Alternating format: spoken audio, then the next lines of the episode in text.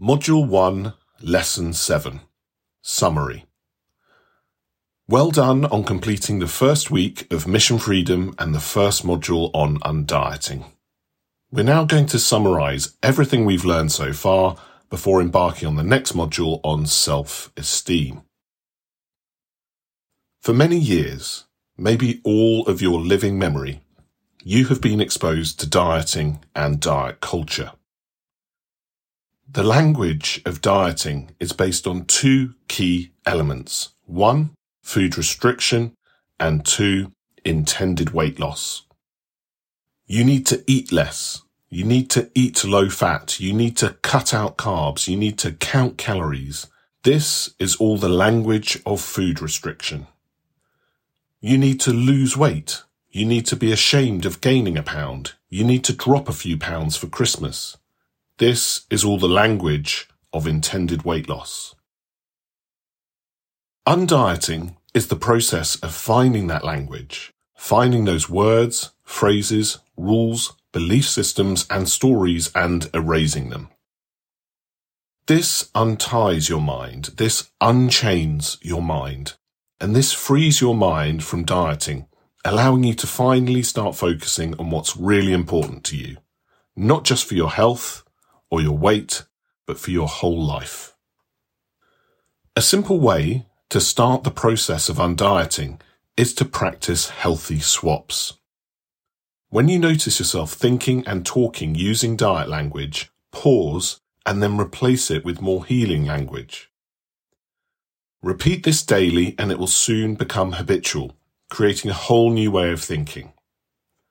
Some examples of healthy language swaps we've given you are 1. Restriction for nourishment. 2. Weight loss for health. 3. Shame for compassion. And 4.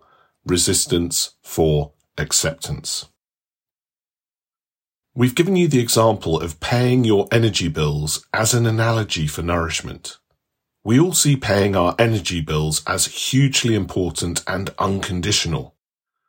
When we think and talk about paying our energy bills, the kind of language we use is energy bills must be paid, even if they're expensive. Find that money however you can and pay them.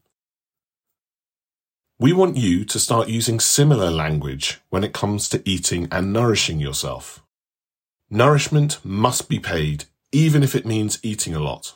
Find those calories however you can and eat them.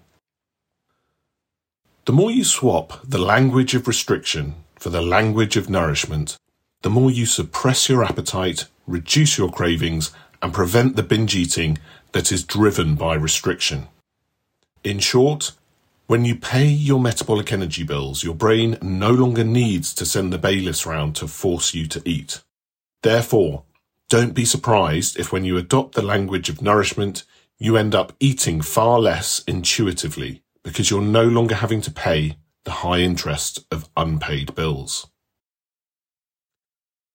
Another healthy swap that we've explored is swapping binary language for more flexible language. Diet culture has brainwashed us to see eating as in one of either two states at any time.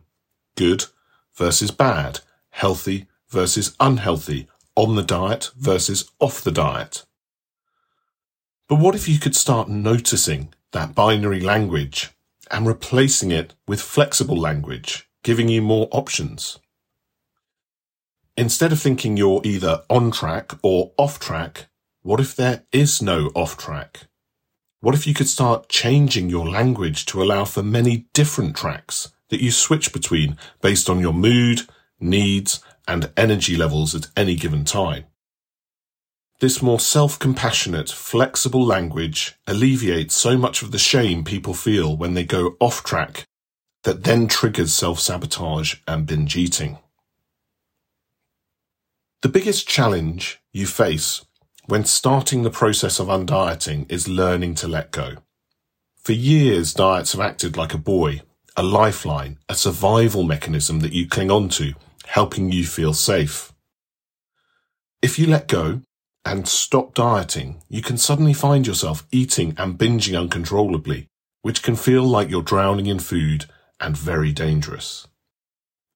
Yo-yo dieting is the cycle of clinging on to that buoy, then letting go and drowning, clinging on to that buoy again to feel safe again, then letting go and drowning again. You break this yo-yo dieting cycle by realizing there is a space between clinging on and drowning. That space is swimming, something that is healthy, safe, controlled, and far better for you than desperately clinging on to that buoy or drowning.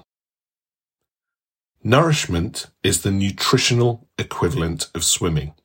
And with time and practice, you can let go of that buoy, those diets, and learn to nourish yourself in a safe, controlled way. Everything we've taught you so far should highlight how diet culture tries to get us to focus on the what of eating. What special foods and what special amounts of food do you need to eat to lose weight?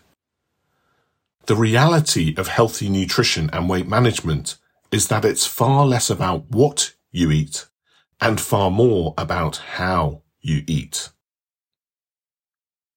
If you really want to learn how to swim, don't spend much time thinking about what you wear. Instead, spend the majority of your time developing your swimming skills, front crawl, breaststroke, backstroke, and so on. Equally, if you really want to learn how to eat freely and control your weight, don't spend much time thinking about what you eat. Instead, spend the majority of your time developing your eating skills. The number one eating skill? Building your self-esteem.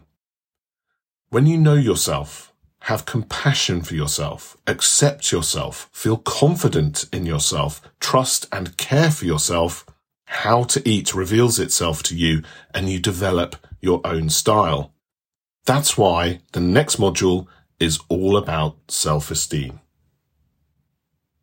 So team, that's Lesson seven, the final lesson of the module, just summarizing everything we've learned. Take a moment to really allow everything to sink in.